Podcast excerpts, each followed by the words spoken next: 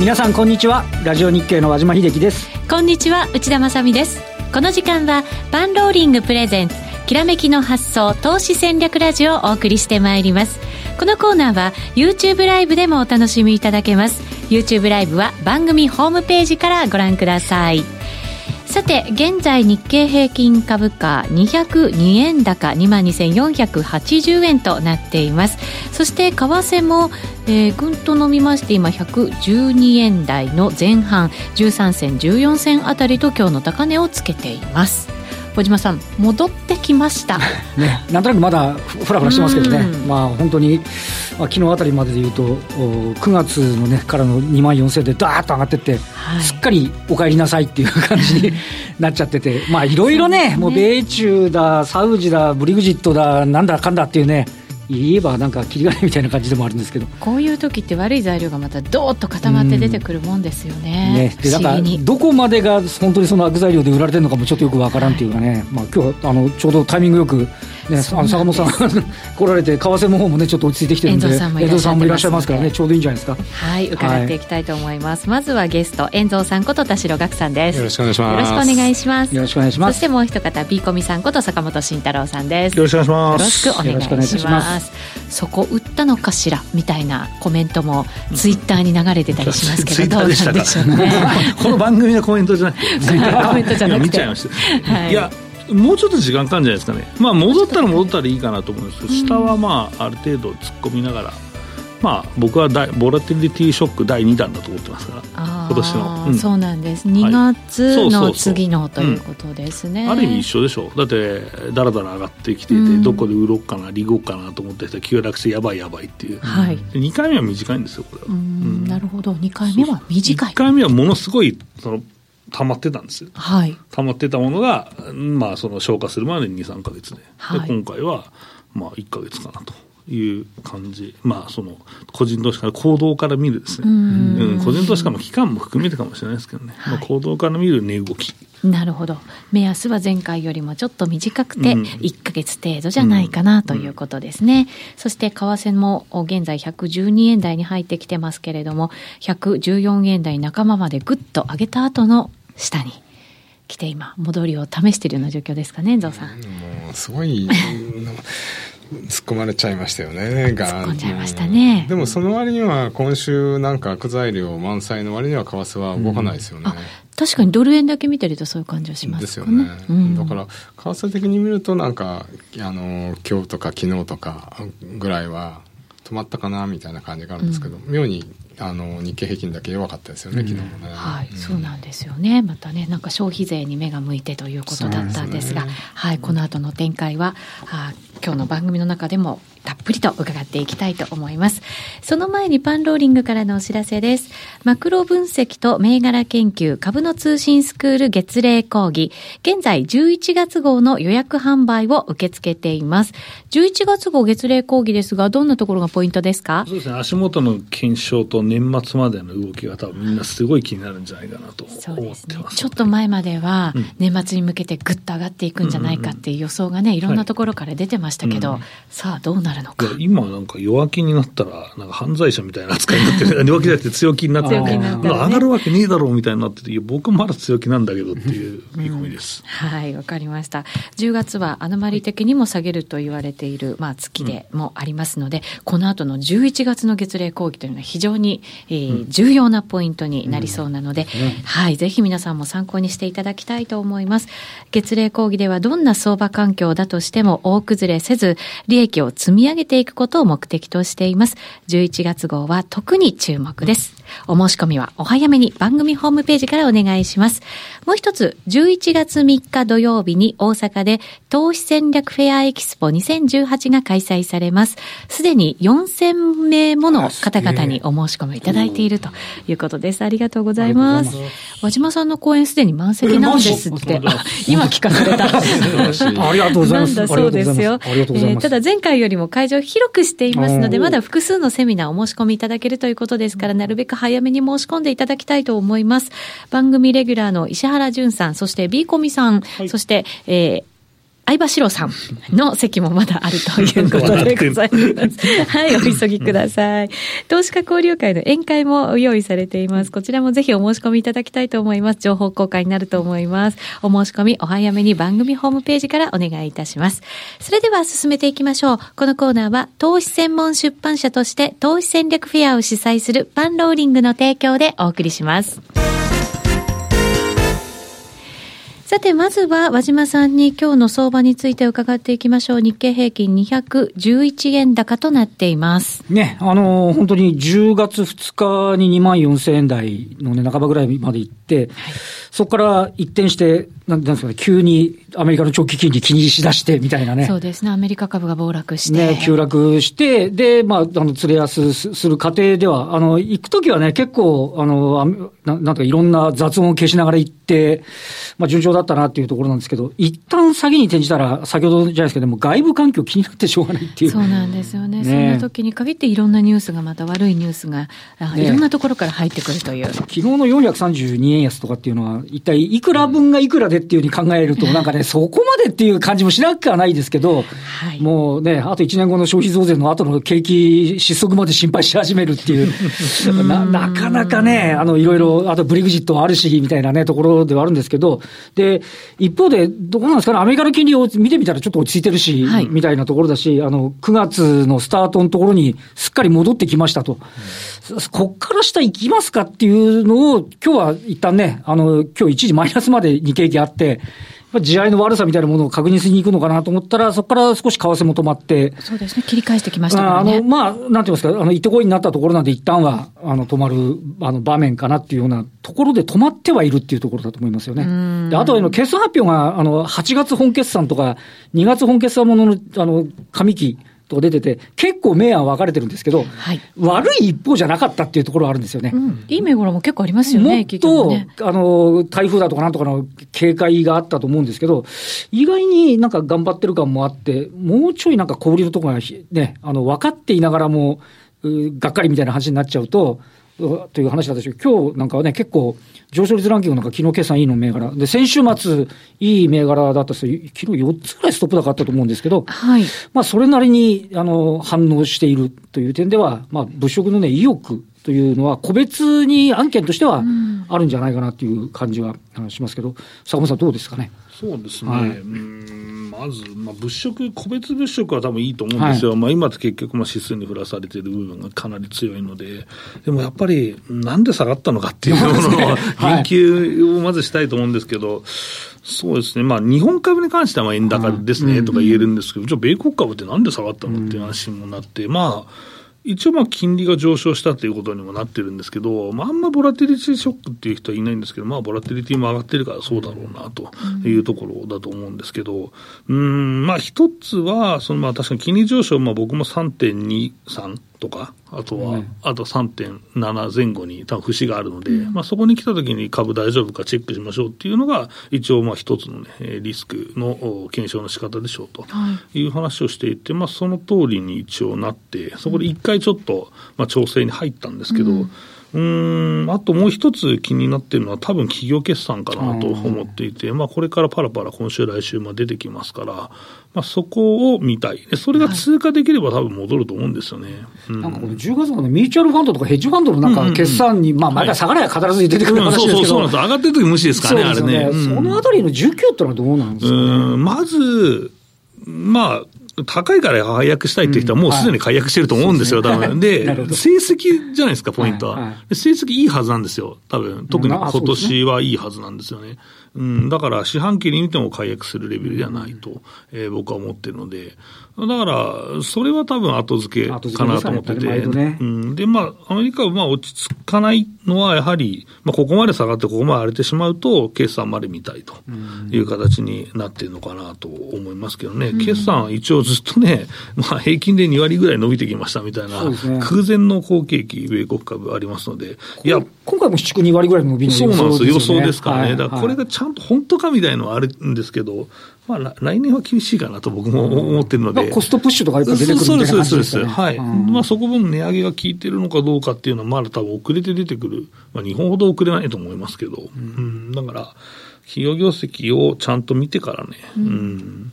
まあ、あとは年末までラリーするかどうか迷うっていうところかなと思いますけどね。はい、決算見たいからって、だから1か月ぐらいの時間が必要なんだよ、っていうことにつながるわけです、ね、そうです。あとはボラティリティが収束するまでの時間が、まあ、この前の、その、なんていう盛り上がり方だったらやっぱり2、3か月で。で、次は、まあ、同じような、えー、まあ、原因だったら1か月だろうというところで、10月は安い論がそのまま当てはまって11月から行くのっていう、まあ、そういうアノマリーもないとは言えないかなと思いますけどね、まあ、金利が落ち着いてるのは非常にいいことだと思います、はい、日本企業の決算にとってはどうなんでしょうね。そうですね、まだまだ、まあ、日銀単価が107円40銭ぐらいなので、まあ、情報修正はあると思ってるんですけど、まあ、うんまあ今日の日置電機とかもそうですけど、まあ、いい企業は当然いいですし、あとは、うんまあ、水準も19ちょっと弱いなっていうのもあったんですけど、まあ、そこは2級がキャッチアップしていること、為替含めてキャッチアップしていることが分かれば、おなんだ、日本企業って結構良くないというふうにな、うん、なる評価がちょっとだけね、変わってくると思いますので、はい、まあそこになると落ち着く。ただそれは日本は出揃うのあと1か月ありますから、そうなんですよ、ね、うん、だからちょっとアメリカに遅れる可能性っていうのはあるのかなと思ってます。先週で言うと、安川下方修正なんですけど、私は結構ポジティブに受け止めましたけどね。それはどういう意味で？会見出たら、今日今、下方修正しましたけど、要はその、先を、あの、半導体の投資先方が先送りしてて、中国で作るかどうか考えてるだけで、うん、ずっともう受注は溜まってるんで、はい、でも、すでに、あの、8空そこにして受注改善傾向にあって、うん、スマホなんかでももう iPhone X 去年、やりすぎた反動はあったけど、もう自動化投資が始まってるっていう、19年はあのだいぶ需給逼迫するっていうような話で、はい、株修正はしてるんですけど、結構その、これから半導体とか FA の会社の決算出てくるんで、一つの例で全部すべてを語るのは相当無理ありますけど、出足は、あの、イメージは悪くなかったかなっていう。数字は悪かったですけどね。はい。そうなんですただ株価も一旦3000円割れしましたけど、そのその後翌日だけなんですよね、安値もね、はい。そうですね。それがだから、まあそのあたりしっかり中身が見られたからっていうのもあるのかもしれないですね。えー、それではこの後、為替のお話なども伺います。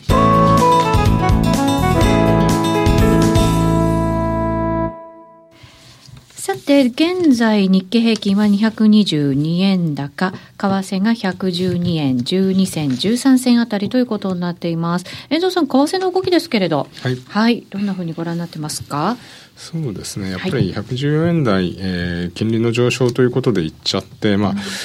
2万に3000円と同じように、えっ、ー、と、113円抜けるかどうかっていうのが結構みんな注目してたのが抜けたんで、そ、ね,、れいけって感じで、なんか意外に2万3000円も113円も落ちてくるとき止まんなかったですよね。そうなんですよ。普通あそこ止まるはずそこ止まるはずですよね。はい、みんなその前で買ってまたあのぶん投げっていうイメージでしたよね。で、まあ、あの、10月の15日っておそらく、まあ、なんかよく言われるのはミチュアルファンドの、うん、損出し、ね、タックスセリングと、あとやっぱり11月、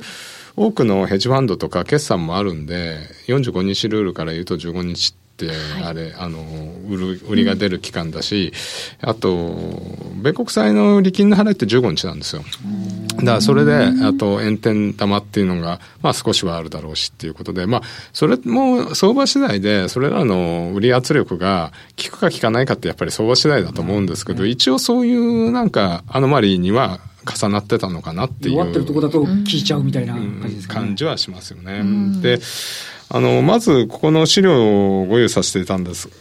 させていただいたんですが、はい、YouTube ライブでご覧いただけますので、ぜ？ひ番組ホームページからご覧になってください。はい。前半はなぜドルが上がったか、後半は、えっ、ー、と、悪い、えー、ものは何何かっていうので、日本の銀行って大体75兆円ぐらい、あの、ドルの貸し出しを行ってるんですけど、預金残の60兆ぐらいじゃないかって言われてて、残りの15兆マーケットから取らなきゃいけないんで、そうすると今みたいに金利が急急に上がってくると、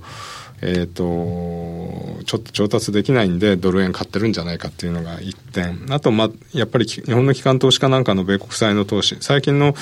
対内対外証券投資を見ますと、日本の投資家の外国債券の買いが結構増えてたんで、んコンスタントに。まあそういうのもあったのかなっていうのがドル、112円もなかなか割れなかったじゃないですか。株があれだけ落ちてるのに、まあ11円台に少し突っ込んでもすぐ戻しましたし、まあそういう買いがあったんじゃないかなっていうふうには言われてますよね。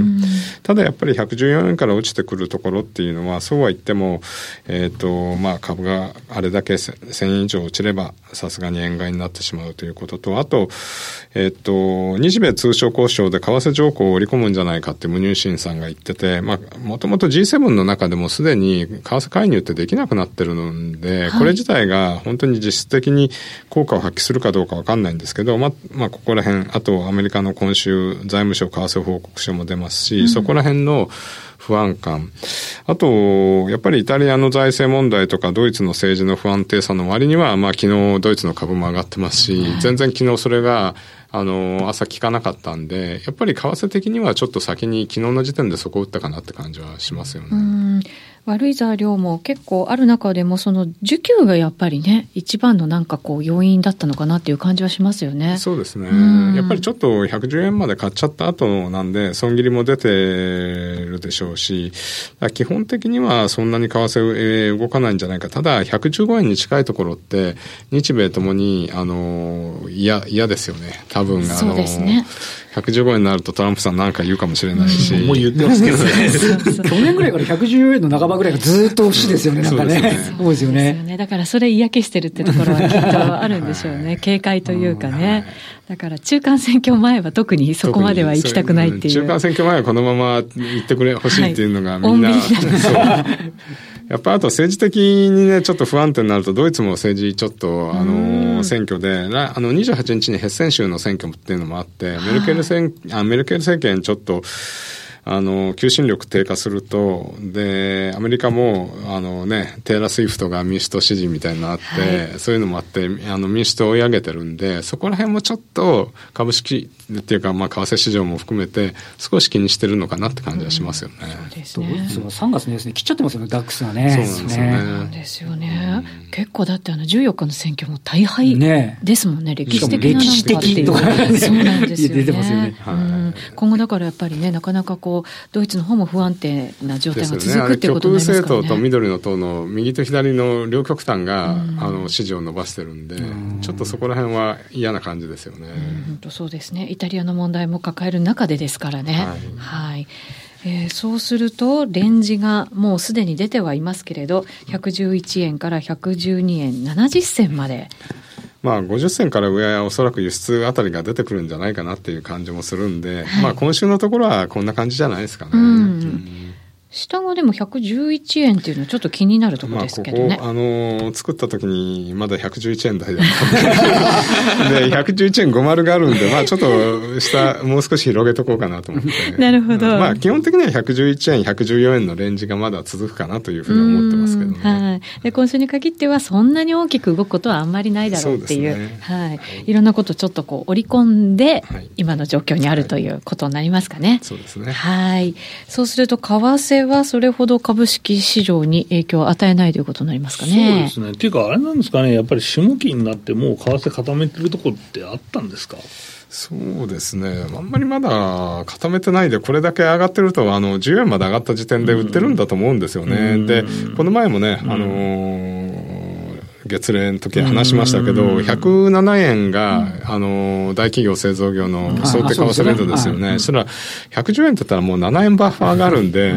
これも、100円だったらね。うん、114円だったら。ね。そうそうそう。したらもう、情報修正間違いなしみたいな感じですかね、みたいな。だし、下期になったら固めるっていう玉も多分あるじゃないですか。でも、下期になっても114円だったわけだから、そこ単位固めた人が、会社が金あったら。多分上がった時に僕売ってると思うんですよね。で、あ。る程度3か月先まで抑えてるとしたら、まあ、100、今年の12月ぐらい分ぐらいまではもう、あの、113、4円台で抑えてたらハッピーですよね。いや、それはすごい情報修正が出ることに一応ね、為替から考えるとなるかなと思うし。いや、でも本業もそんな悪くないと思うんですけどね。あの、和島さんのさっきの、まあ、安川の話もありましたし、あと、電子部品のところも結構ね、19からラップが良かったので、進捗良かったので、だから、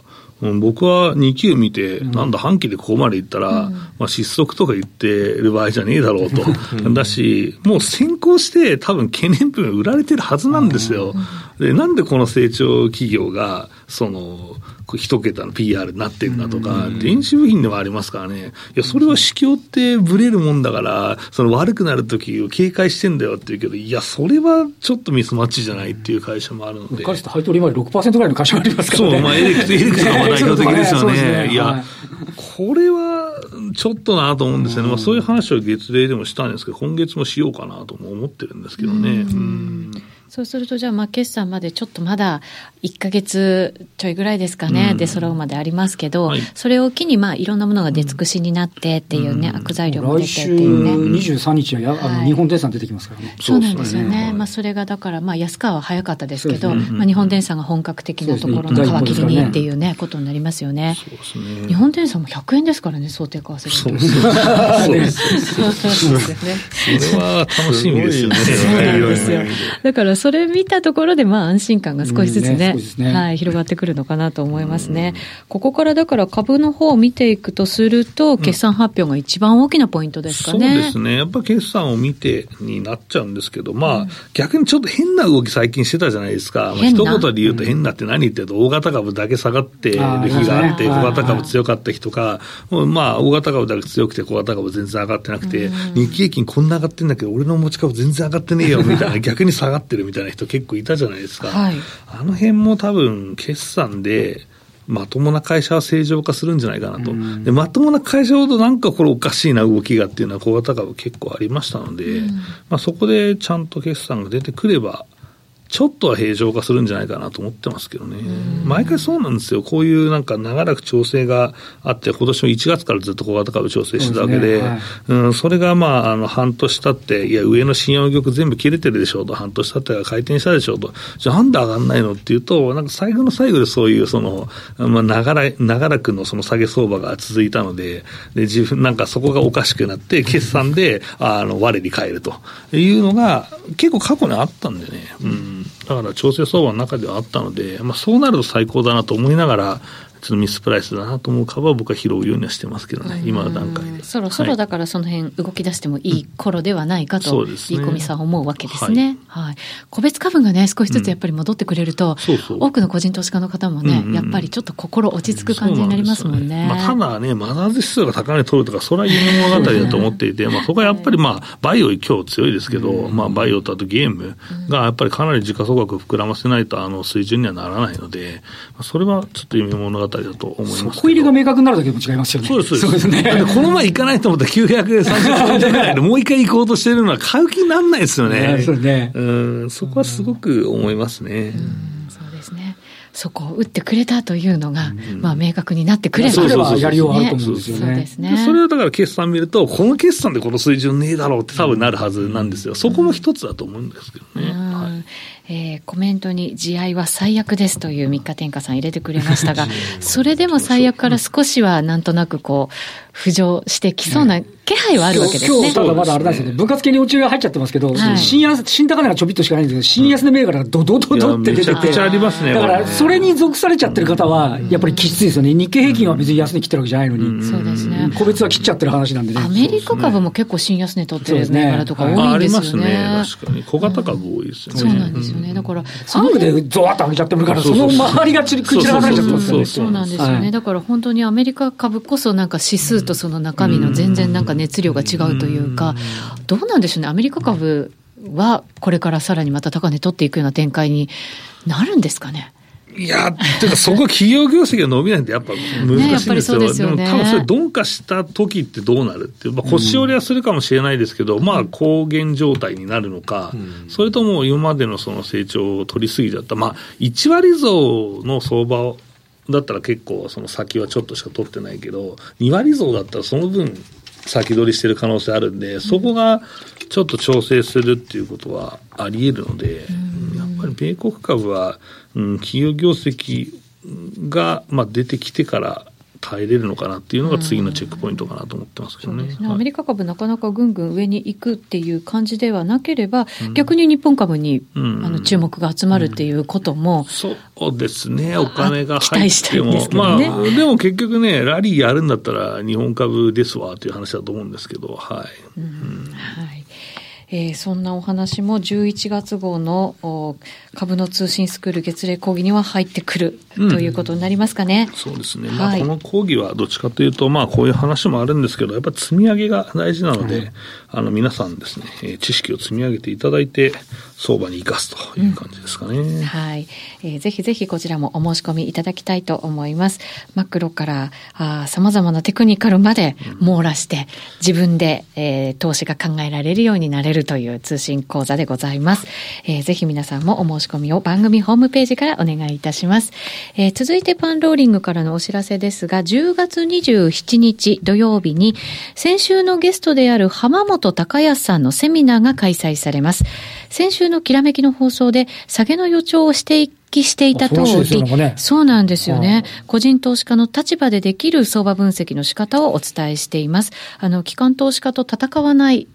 やり方を教えてくださるということです。今なら早期割引中で5000円のところがわずか2000円になっていますので、この機会にご参加ください。詳細は番組ホームページまでお願いいたします。また、同じ日、10月27日土曜日の午後には、FX 主婦トレーダーとして有名な悦子さんのパソコンを使って MT4 の検証セミナーが開催されます。相場の勢いをつかむのにはどうすればよいのか、実際のパソコンを使いながら、悦子さんと検証していく、こちらもとてもお得なセミナーとなっています。FX ツールのメタトレーダーの使い方も合わせて解説されますので、非常にわかりやすいと思います。こちらもですね、楽しみなセミナーとなっています。番組ホームページから詳細をご覧になっていただきたいと思います。